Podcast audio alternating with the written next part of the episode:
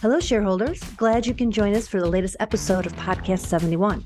We've covered many topics so far on our podcast. We've talked about our products. We've talked culture wise. We met driver Rob Lancette. We also met Alex Jackson from our Portland warehouse. We met Kirsten Kerr with Warehouse 71. Just recently, we heard what the connectors are working on. All great topics, all adding value to our organization. We've yet to delve into our financial operations until now. Last year's sales were 800 million, but a sale doesn't amount to anything until we collect it in cash.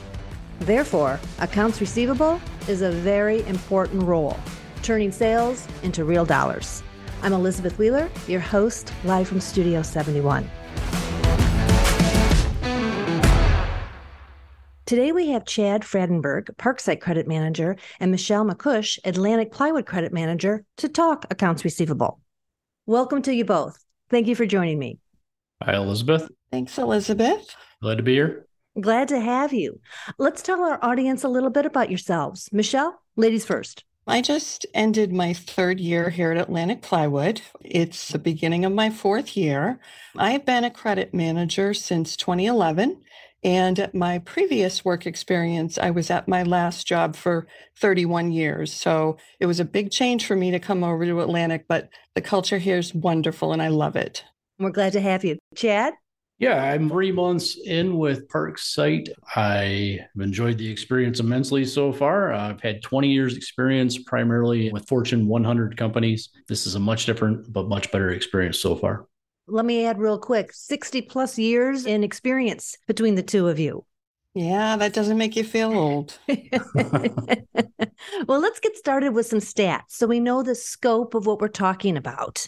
Chad, how many active customers does Parksite have, and what's our approximate accounts receivable balance? We're typically around 5,000 customers at any given time, approximately 80 to 90 million in AR at any given time as well. Michelle, how about APC? APC has about 4,000 active accounts, and we usually run around $20 million in accounts receivable. Wow. So that's almost 100 million in accounts receivable, second only to inventory in the amount of money we have invested in our business. You both have unique positions because you work with outside sales, inside sales, logistics, purchasing. You work with our customers. So I imagine strong relationship building is key but can you also share with our audience some of the examples of working cross channels? Yeah, I've had a lot of experience since I've come on, primarily with the sales management team at Parksite, George Dykmuller, Sean Clemens, Jason Zarzicki, and they've been extremely supportive, extremely helpful. We're kind of partnering up, if you will. I think that's the one thing about the ESOP model that is tremendously refreshing to me. But so far, so good. And next week, I get to go down and visit Louisville and get to hang out with Eric Troyer and, and kind of see how he operates. In your short time with us, you've been to several different locations. Where have you been?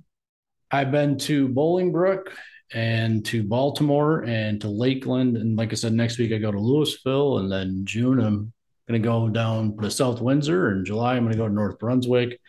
I'm pretty much scheduled out for the end of the year on the road couple days of the month. But so far, so good. Everybody's been very helpful and very welcoming. So you're getting to all the locations. Michelle, talk a little bit about the relationships you have within the Atlantic Plywood Group.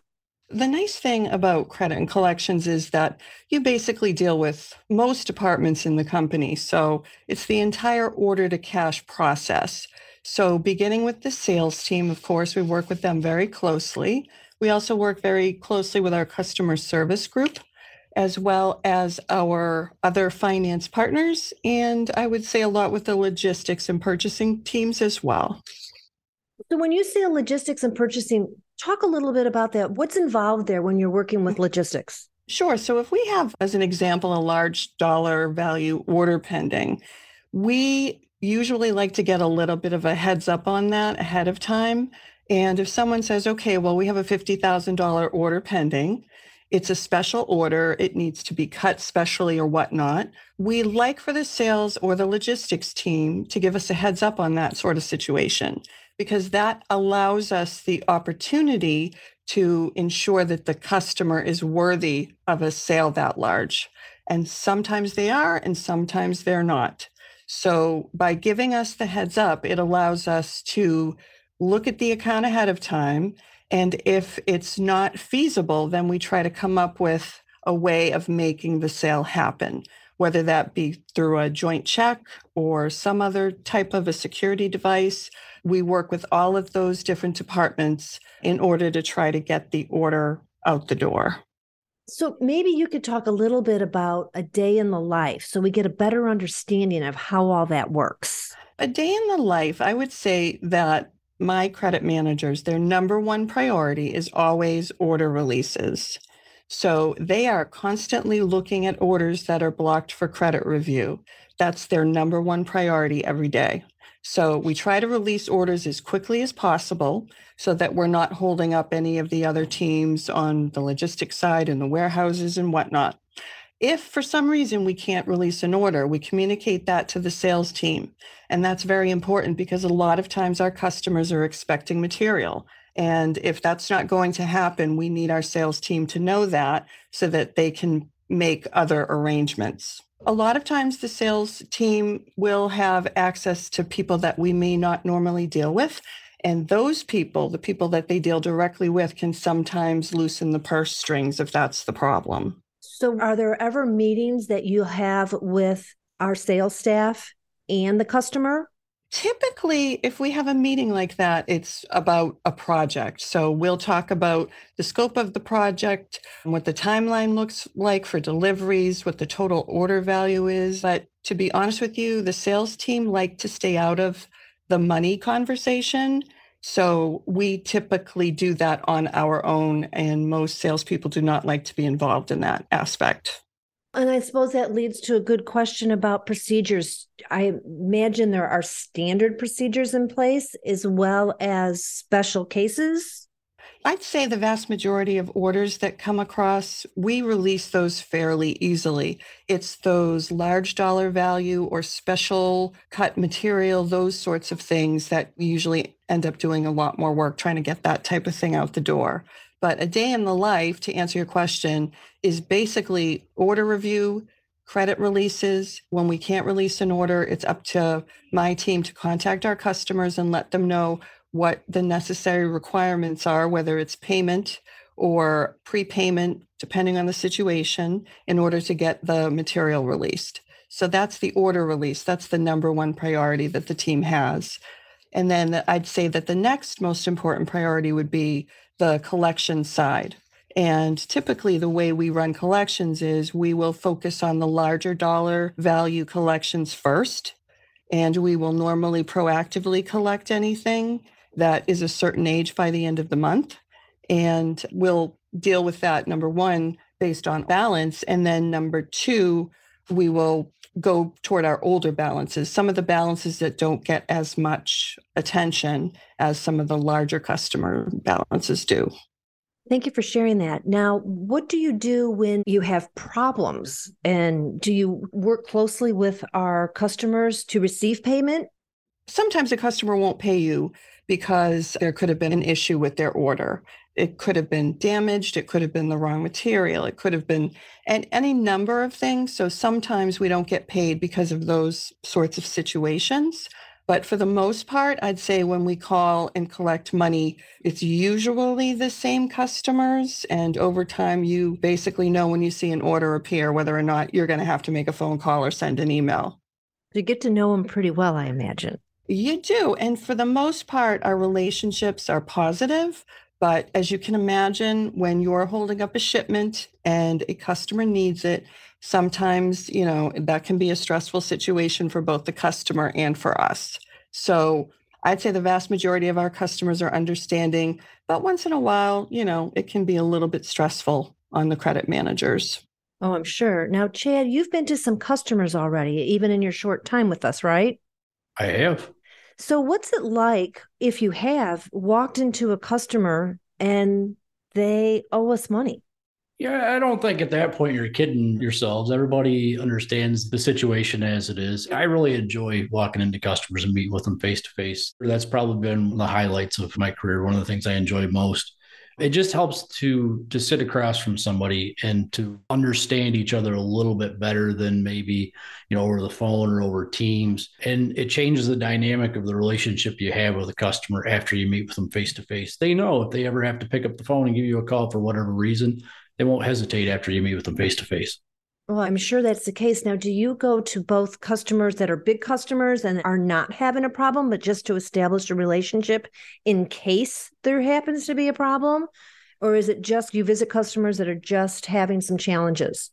Primarily, right now, I would be what I'm calling campaigning, where I'm going out and meeting customers for the first time to establish those relationships, establishing a rainy day fund, if you will. So when we do get in that situation where they might be in trouble, or we need to have an ask of them, or they have an ask of us, that we have that relationship established, and and they don't hesitate to ask us, or we don't hesitate to ask them. Well, and I also would imagine getting out to see your customers helps you have a better understanding of all the different customers that we have, whether it's a fabricator or a lumber yard. Yeah, I haven't gotten out to see so many of the fabricators yet, but I'm definitely looking forward to that. But yeah, it does. It gives me a, a more universal idea of what Parksite business is, how our customers' business is, because they're end users who we're really trying to please at the end of the day. And as long as we can please their end user, then they're going to be pleased. So it's definitely given me a better view of, of how things operate as a whole for the company. Now, Michelle, do you get out and meet our customers as well? I have not yet met any of our customers at this point. I would love to. So if anyone's listening to this and would like to extend that invitation, I'm happy to do so. But I have gotten out to probably about half of the Atlantic locations. I have the pleasure of working with three of my credit managers who are in different branches. I'm located in Woburn here with three credit managers and two administrators. And then I have a credit manager in East Providence, Albany, and South Windsor. So I've been to those branches as well as Carlstadt, New Jersey, and Farmingdale, which is Long Island. I was just there. So, since we're making a plug, Michelle, in your perfect world, would you want to travel to some of our customers with the outside sales rep? Absolutely, because I also really do enjoy meeting people. It changes the dynamic of your relationship. And there's no doubt it also puts you further up when it comes to who they're going to pay. They'll pay someone that they know before they'll pay someone that they don't. And they do appreciate the time and effort that it takes to do a road trip like that. Question to both of you What excites you most about in the future? For me, I'm excited to go to the Infor conference that's coming up in Palm Springs. You know, not only will I be able to meet Chad face to face, but all the other Parksite colleagues. I love getting out of the office, so I'm very excited about that. I'm also excited about some of the things that we're working on right now, where we're trying to find different ways for customers to pay us. One of those things is basically direct debit, which is something that the Atlantic customers are not yet able to do. But we're hoping we can partner with Parksite to make that happen. And then also being able to pay through an online portal, a self service payment for customers. That's not something that we yet do, but we do get a lot of inquiries from customers to be able to pay us that way. Chad, what about you?